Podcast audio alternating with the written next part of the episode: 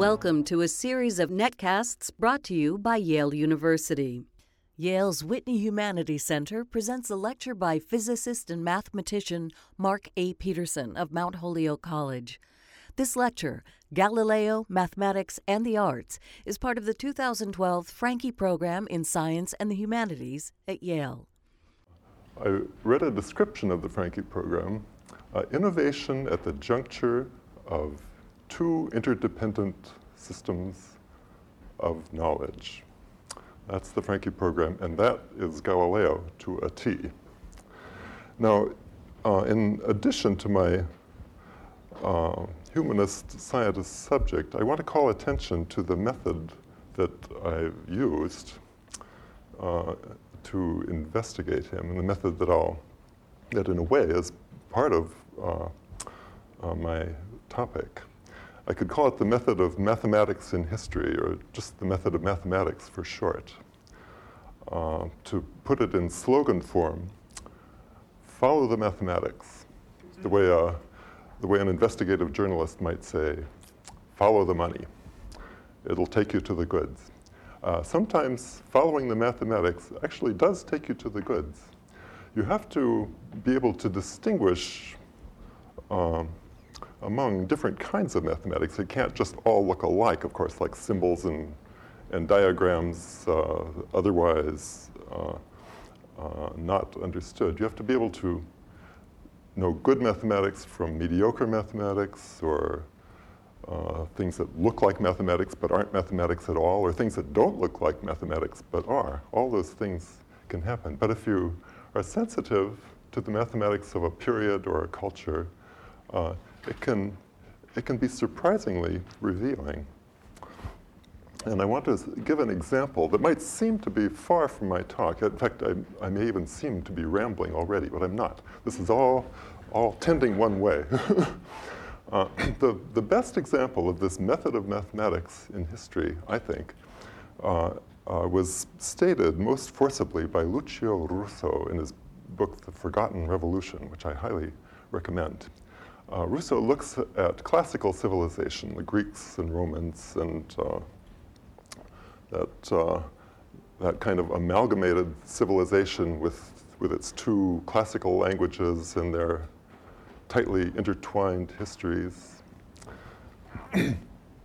Uh, a civilization that even presents itself uh, to us in a kind of parallel. Uh, Plutarch's lives, you know, are are organized in pairs. There's a Greek life and a Roman life, as if the civilization had a kind of built in symmetry, and as if Greek and Roman were just uh, two sides of one classical coin. Uh, even if you don't agree with that description, it's surely a familiar picture. Well, now we follow the mathematics. What do you think? Greek mathematics is astonishingly high. We, it, we still hold it in awe what they did. Uh, what about Roman mathematics? There isn't any. They, they were so incurious about Greek mathematics that they never even translated it. So right away we see a, uh, brought into a kind of high relief a contrast that we wouldn't have seen otherwise just by this method of mathematics uh, like a like the stain that a biologist might use to uh, visualize structure in a cell. That what was what had been transparent and undifferentiated suddenly uh, the structure stands out. I don't. I I personally can never think of the Romans in the same way again. well, I inadvertently uh, used this method of mathematics long ago, before Russo's book ever came out, in fact, um, in, in connection with a faculty seminar at my college, Mount Holyoke College, that was called Mathematics Across the Curriculum. Uh, started in the mathematics department, but uh, uh, we each teamed up with a humanist to create a module for those humanist courses because we thought there must be uh, mathematics, uh, you know, across the curriculum and, uh, and it would never it would never appear in those courses without some teamwork. And uh, uh, my team member was Angelo Mazzocco in the Italian department. Maybe some of you know him. uh, uh, great friend. We had so much fun doing this uh, because we thought there must be mathematics in the Italian Renaissance. And of course, we did find some and we created our module. But uh, it wasn't as easy as I had expected. I had thought this would be kind of trivial mathematics and uh, there'd be nothing to it. But in fact, it was completely mystifying uh, in, in many ways. Uh, there was just something odd about it that I couldn't put my finger on. Um, thinking back, maybe I, I could say that there uh, a sort of frequent recourse to like magical things. Uh, and I gradually uh, realized, long after the seminar was over, that the reason for the oddity of Renaissance mathematics was that it was classical mechanics, cl- classical mathematics, sorry, that's my physicist voice. classical mechanics is one of our subjects. No, I mean classical mathematics, uh, but inherited uh, after a long and complex history. There's the great Greek mathematics, which, all, which actually comes very early. And then there was the long Roman period uh, that was, from the point of view of mathematics, a kind of degeneration. Greek mathematics even didn't keep up the old uh, uh, standards. And the whole subject, the whole subject of mathematics became uh, overlaid. Is that the right participle? Uh, with uh, philosophical uh, preconceptions that limited it and, uh, and defined it in, in strange ways, having probably little to do with, with what it had been originally for the Greeks. And the main, the main uh, characteristic that it took on was a kind of moral perfection. Mathematics was good for you morally. It was perfect, it was eternal, uh, the way the heavens are perfect and eternal. So, among the many strange things that, that are often not stated explicitly, but you gradually figure out, mathematics and astronomy were basically synonymous. Uh, and, and also with astrology. I mean, all those words could be used more or less interchangeably in the Renaissance. Uh, a mathematics professor at a university taught astronomy. And uh, that was because being perfect and eternal, mathematics only dealt with perfect and eternal things. And uh, so it was just common sense, so much so that you wouldn't even say it, that mathematics couldn't describe uh, things on Earth, because on Earth, you know, things are very imperfect and not at all eternal. Things on Earth decay and die and, uh, and have none of the characteristics of mathematics, are completely incompatible with mathematics. So a mathematical description of things on Earth, what we would now call physics, uh, was, um, you just, you couldn't even imagine it, I, I, guess. I mean, I'm, I'm trying to think myself into that frame of mind. That's, that's what I uh, did for years, to try to figure out what, how does this look to them? And as I did this, uh, it uh, occurred to me that these texts that I was looking at were not that far removed in time from Galileo. But Galileo's mathematics had never given me that impression. Galileo seems quite sensible. Uh, nothing strange about him. So, this, uh, this method of mathematics had, had really focused my attention on him. What was it about his mathematics that was, that made, that was different and that made him different? Uh, and, and since the questions you ask uh, largely determine the answers you get, I should point out that I'm going to be describing a pretty unfamiliar Galileo because uh, it's, it's not usual to ask this question about Galileo. Why was his mathematics different? I doubt that you've ever thought about that. But this was, this was my, uh, my way in to this topic. And having focused attention on, on this question, I found a really startling answer. That is, when you, when you ask what happened uh, with Galileo and mathematics, The answer is something pretty amazing. Uh, Galileo's education was in Latin and uh, literature, the humanities, the arts, drawing, uh, music. His father taught him the lute. His father was a well thought of musician. Philosophy. Eventually, he uh, was sent to study medicine at the University of Pisa, and it was only there that he ran into mathematics, apparently. This seems almost impossible, but there, there's more than one source, and they all seem to agree. He discovered mathematics at a rather uh, at late stage in his education and became totally smitten with it and dropped out of the university to read Euclid and Archimedes on his own not a very uh, uh, good strategy professionally, perhaps. That was in about 1585 on his own. In 1589, he was appointed professor of mathematics at Pisa, the very university that he dropped out of. So, what happened? Those four years must be pretty interesting, don't you think? something pretty amazing happened. and although there's not that much documentation, we don't really know where he was necessarily for most of that time, probably at home. Um, we don't necessarily need it because we know what he was doing. He was reading Euclid, he was reading Archimedes. We have those texts, we may have read them ourselves.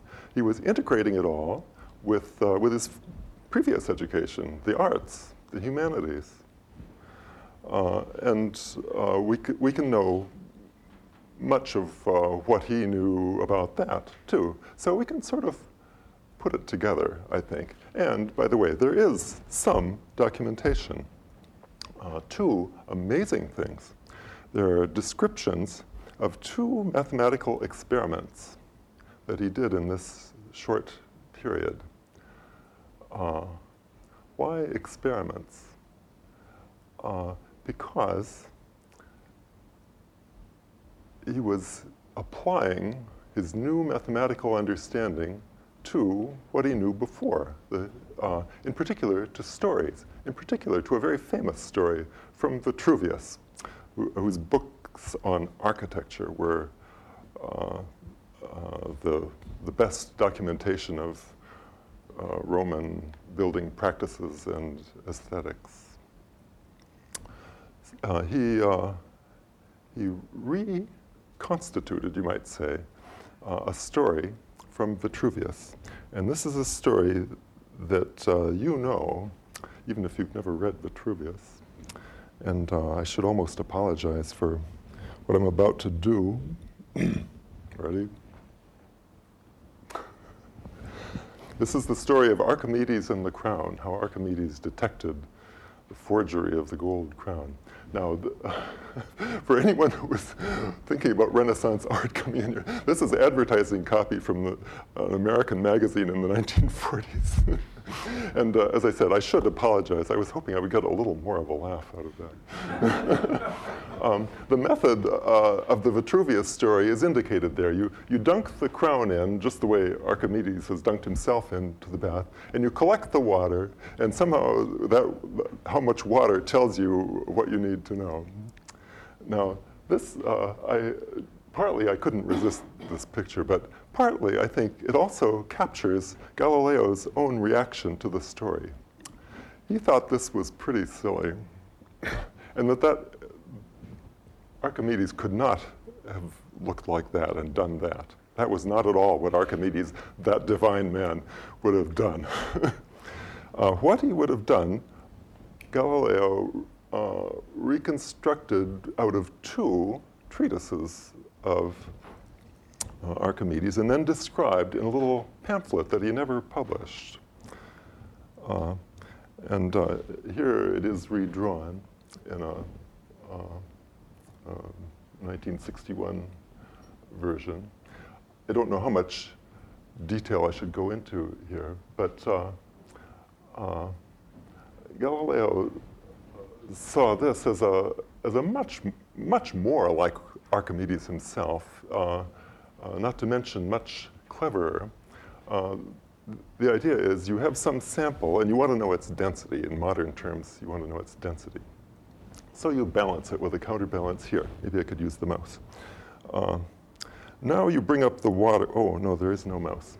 Now you bring up the water, and the sample, because of buoyancy, loses weight. That's how he would have said it. So it no longer balances, and you have to move the counterweight in a bit. And how far you move it in represents visually the density. That is, how much weight was lost shows up as how much distance you move. So it's a, a little scientific instrument. And, uh, and it, it's independent of how big the sample is. It only depends on what kind of material it is. So you could do gold, for example, and find that you had to move it to E. Or you could do silver and find you had to move it to F. And now you do the crown, and you see that you have to move it somewhere in the middle. Aha! see? that's, how he, that's how he would have uh, discovered that the crown was actually a, an alloy and was not pure gold. uh, behind that uh, reasoning is the, the uh, one of the two treatises uh, is Archimedes' famous law of the lever, which discovers a law of proportion in nature that the, the weights, capital A and capital B there, uh, are in the same proportion as the lengths of the arms that balance. This is a, a mysterious and wonderful proportionality in nature, proved very beautifully by Archimedes and, of course, used in that little apparatus. This idea of proportions in nature uh, stayed with Galileo all through his life. That's, that's really going to be my theme. And we see it right away in his uh, first experiment, so to speak, which I hasten to remind you was not a physics experiment. It was an experiment into literature. It was trying to understand that story. Uh, and that's someone who was very excited about mathematics. Where would they turn to see mathematics in use? Renaissance mathematics was not in use. It, it, well, in astronomy it was in use, but anyplace else. Only a few stories. That's where it was, and that's where he went. now, here's another story. Uh, the story of Pythagoras and the discovery of uh, proportions again. So same, same mathematics, abstractly speaking. Proportions uh, in music. Uh, this is from a book that was undoubtedly in the Galilei household because uh, uh, Galileo's father was a music theorist who wrote extensively on, on these very things. Uh, uh, just to uh, say a little bit about what uh, this, the, the book itself is, is far predates Galileo. but, this, but this idea was, was completely familiar to people of his time, too. Um, in the upper left there, those little men with the hammers are from the story of Pythagoras and the smithy. You know, Pythagoras walked by a smithy and he heard the hammers and he heard consonant intervals like uh, the fifth and the octave. And he rushed in and, uh, and weighed the hammers and found that when they sounded the octave, they were two to one and so forth. And uh, he went home and uh, and did this experiment. He hung weights uh, on strings, and, uh, and again, uh, uh, in, in every one of these, you'll see that people are, are sounding the 16 and the 8, which are in the ratio 2 to 1. They're sounding the octave. Here, this, this sort of dulcimer instrument is being played on 16 and 8, and similarly for the flutes and all that. Well, that, now that I think of it, is an experiment we could actually do ourselves. See these glasses here? The 16 and the 8? We could just do it. And I even have some glasses. there. And and I'll, I'll do this without spilling on the computer. Er, Eric's computer. There's 16. There's 8. Of course, it only has to be 2 to 1. That's the, the point of 16 and 8. There. So that is the two to one, and so that should be the octave. So let's just hear the octave. Bum, bum, bum. That's not an octave. Bum, bum, bum, bum. That's an octave. Bum, bum. Whoops. See, it's not, just not. That uh, had been music dogma for centuries. I think I have to do something with this.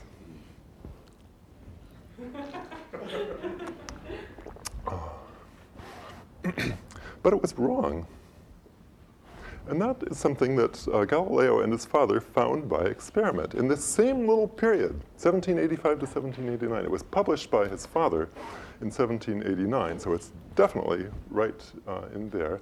And what they found was uh, not exactly that this idea was wrong, but rather that it was more subtle. you don't, uh, the, with these flutes, it's actually right. A flute that's twice as long is an octave uh, lower. Uh, but these weights, that's wrong. If you double the weights, you get something sort of like the glasses there. You get a different interval. Uh, but if you quadruple the weight, if this is, I guess it would have to be 32 and 8, 4 to 1, not 2 to 1, then it's an octave.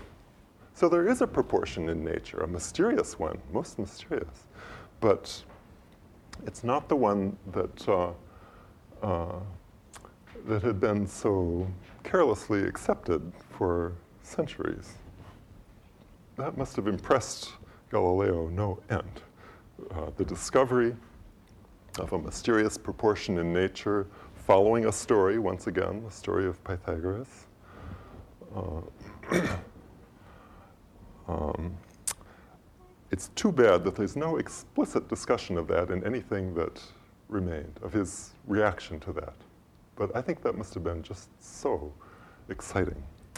Um, this, oh, and uh, so here, uh, I just put in words what I have already said, that uh, four to one makes the octave. And, and, here, this is just to point out that some, some uh, uh, proportions are easy to see, like the lutes, of the lutes, the frets of a lute are uh, placed so that you get the proportions that you want for this pitch and that pitch. Uh, the pegs, of course, change the tension, and you can't really see what the tension is the way you can see these. And that's, that's where the surprise had come. Well, uh, here is an, another very peculiar use of mathematics in literature.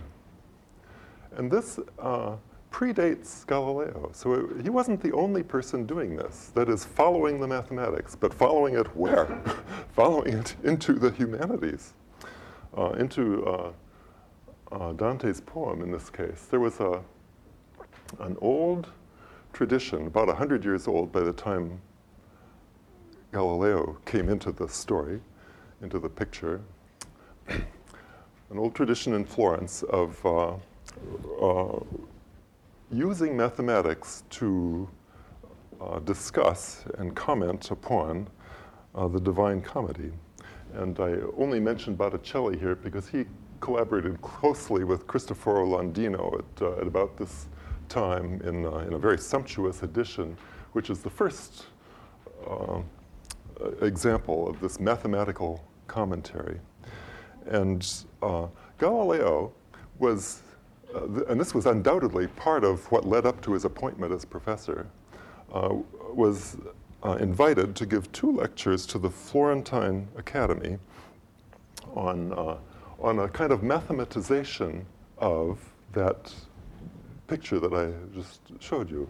And, uh, and it's very precise, and, uh, and here I've drawn it carefully according to the way Galileo describes it. But, but he uh, ascribes it to Manetti. This is, and Manetti was a, an architect of the 15th century and the biographer of uh, Filippo Brunelleschi, and a, a well-loved uh, citizen of Florence.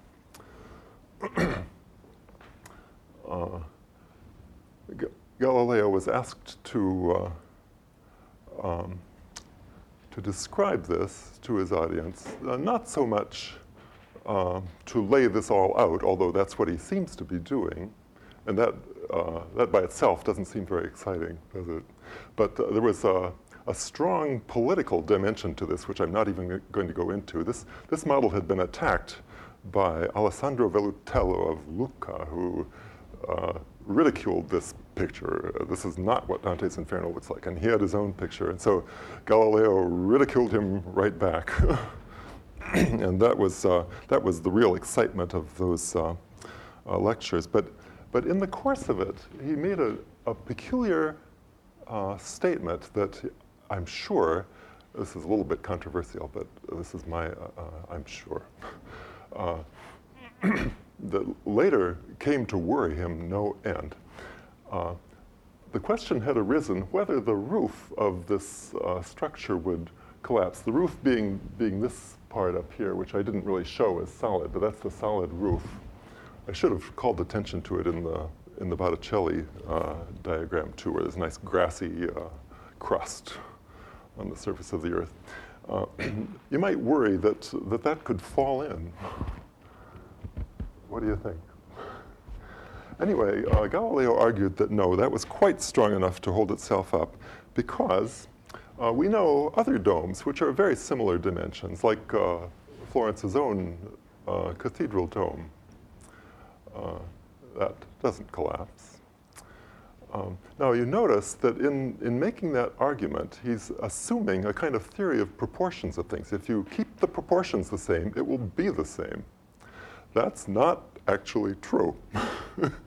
when they, uh, that, that this dome was buildable was almost a miracle. If it had been designed much larger, it wouldn't have been.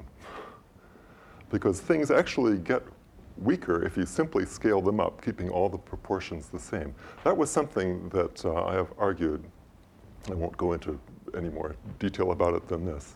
That Galileo realized soon after his talk uh, which in the context of, this, of the political meaning of the Inferno lectures uh, really put him in a tight spot.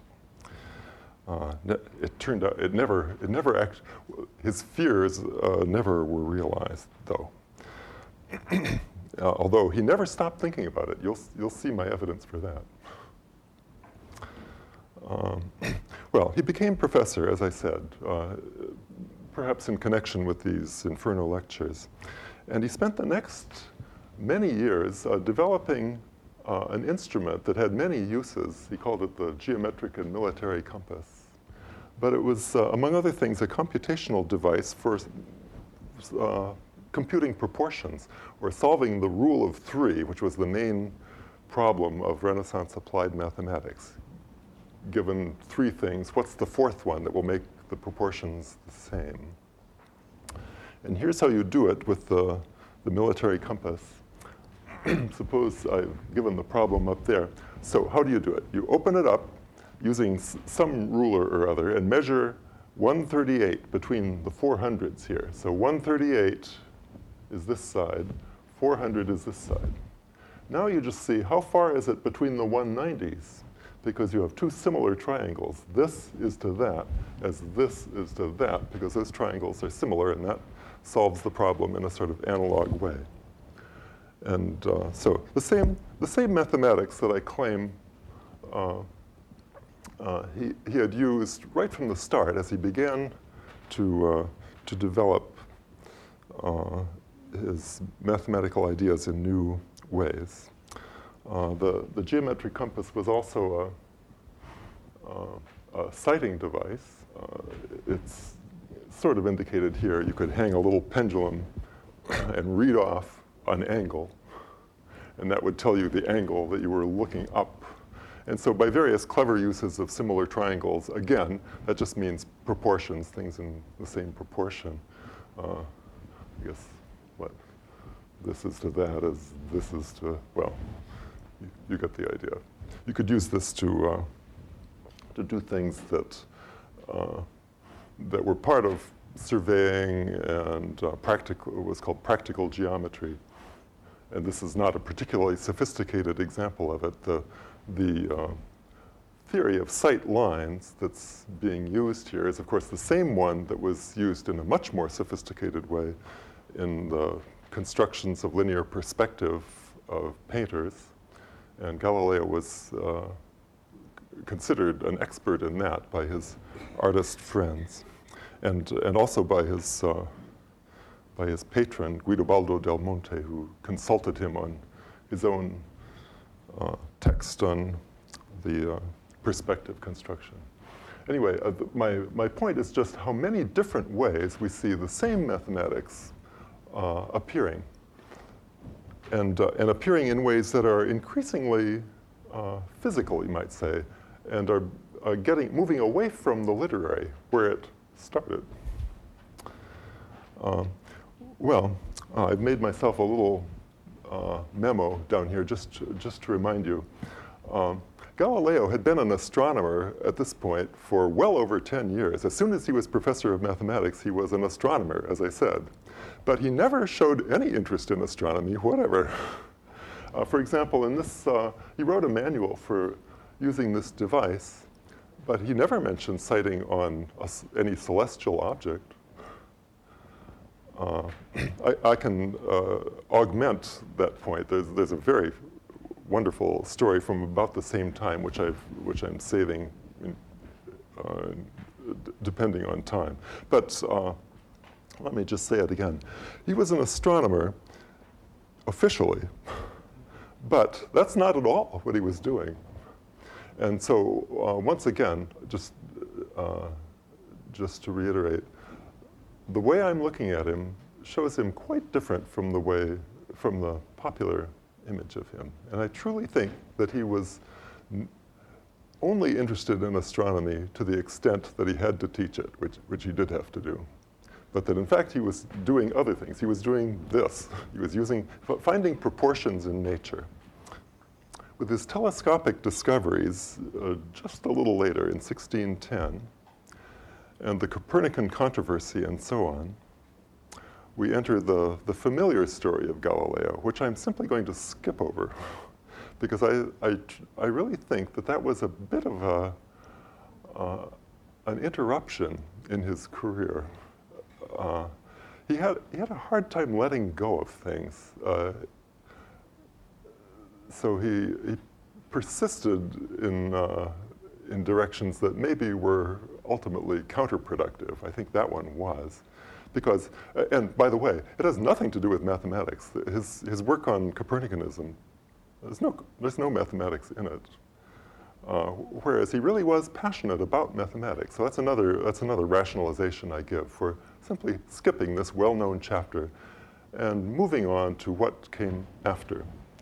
And uh, the most important thing that came after was once again an application of the idea of proportion in nature, um, now with no literary precedent to point to. This, uh, this diagram is supposed to show his final uh, version of the law of fall, which he understood this way.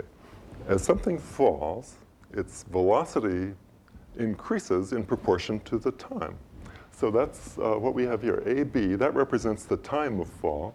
EB, that represents the velocity that was picked up. And then if you just draw parallels, you have a lot of similar triangles. So, so every, uh, look at this triangle. Don't be distracted by the rectangle, just the triangle.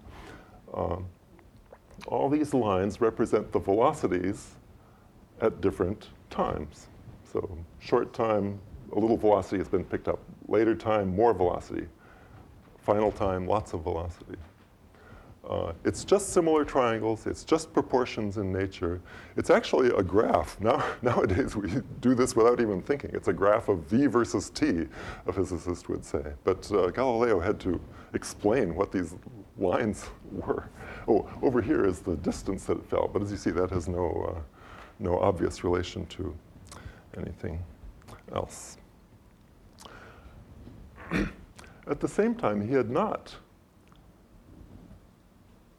uh, forgotten about those old problems. And they're still there. They're still in the same book, uh, Two New Sciences. Uh, here's one talking about the octave again. See the octave here? Two to one? he's uh, t- trying to think wh- why is two to one the octave? Because of course he and his father had had revealed that it wasn't that unambiguous. Maybe it was four to one if you look at the weights, or two to one if you look at the lengths, and so on.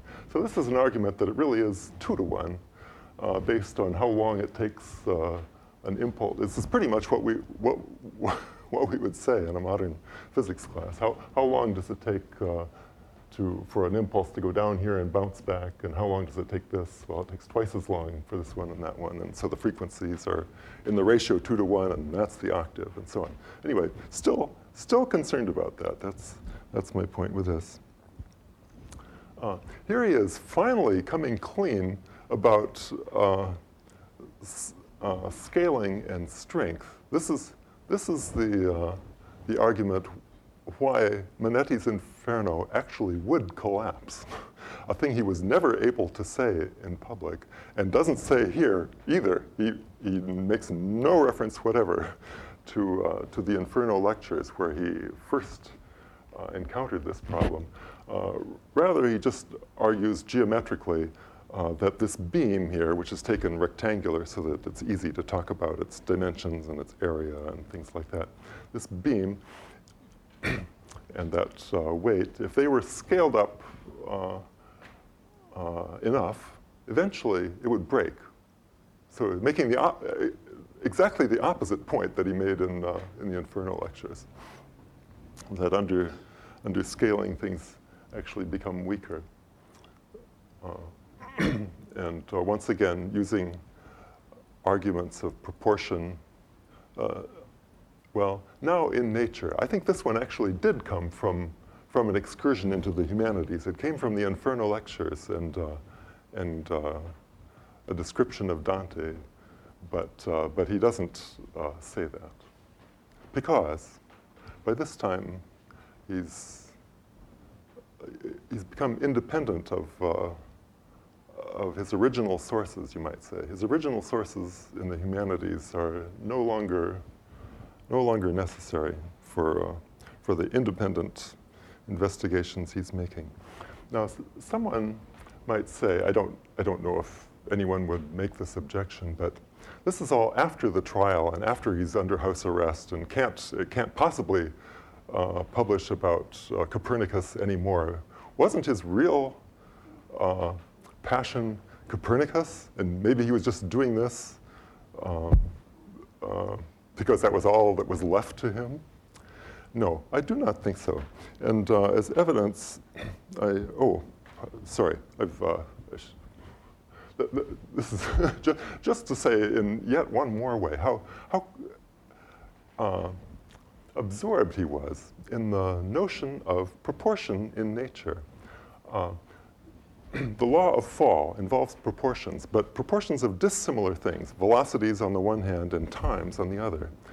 What it means for two dissimilar quantities to be in the same proportion is a little bit tricky. We, don't, we no longer worry about that. We have ways that, that completely sweep it under the rug. But in Galileo's day, this was not at all obvious, and Euclid actually had given a very sophisticated uh, definition of what it meant for two proportions to be equal.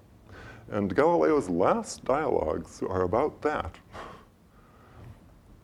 Well, and, and another one that, that uses the balance, back to the balance. Now he's thinking of using it to measure the force of falling water. I, am not quite sure where that problem came from. Not, not from literature, though, no longer from literature.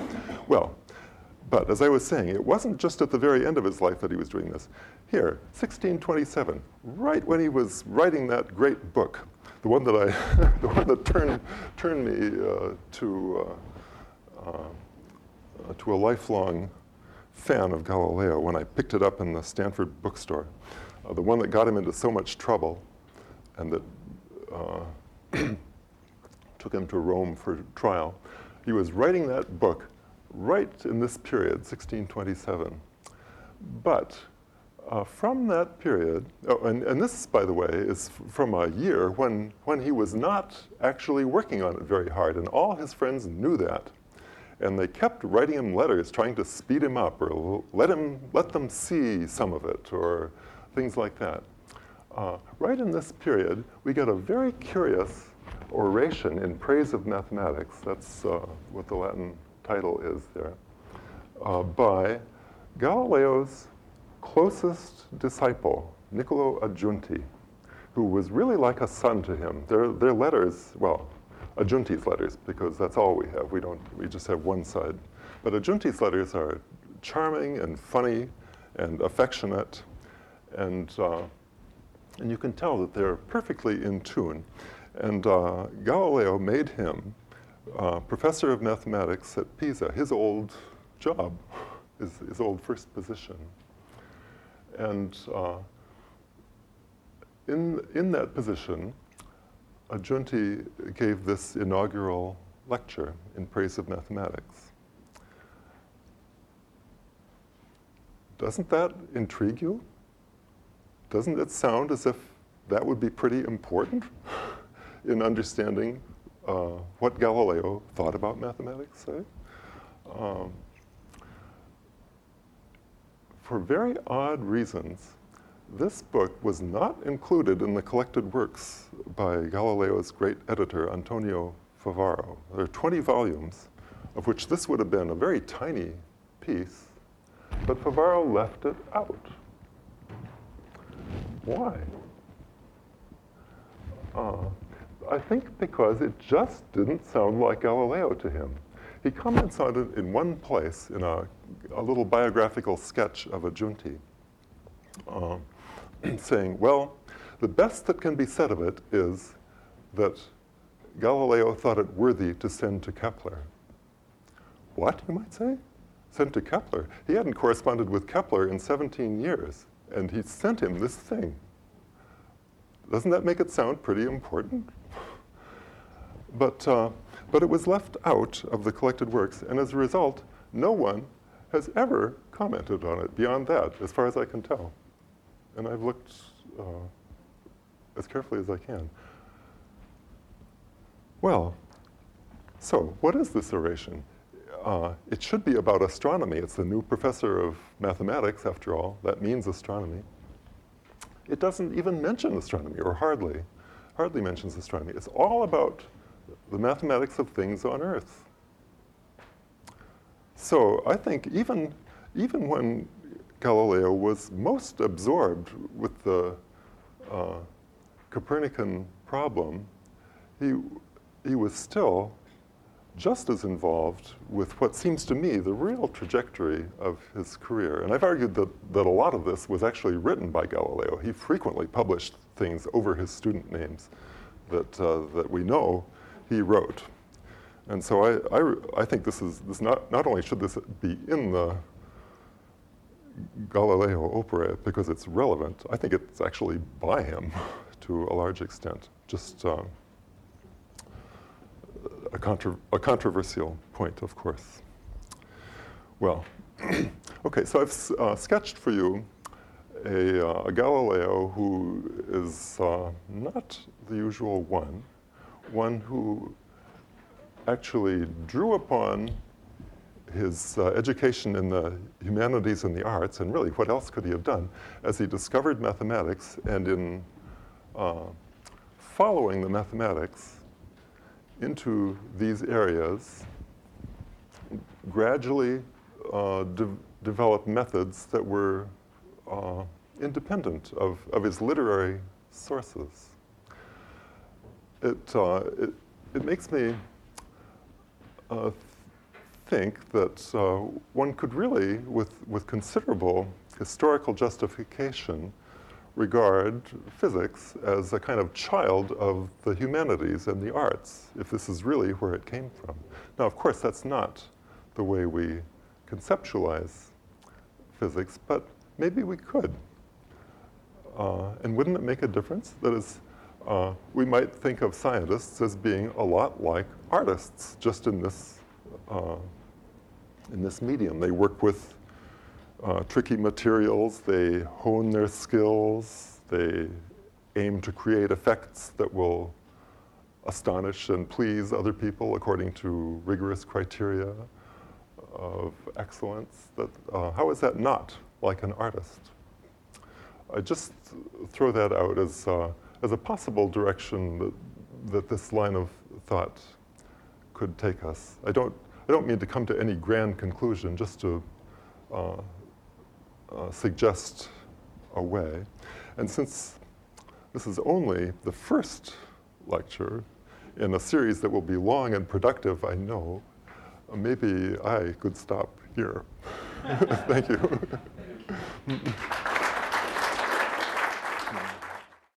This lecture was delivered on January 18, 2012, at the Whitney Humanities Center. The Franke program in Science and the Humanities at Yale has been made possible through the generosity of Richard and Barbara Franke.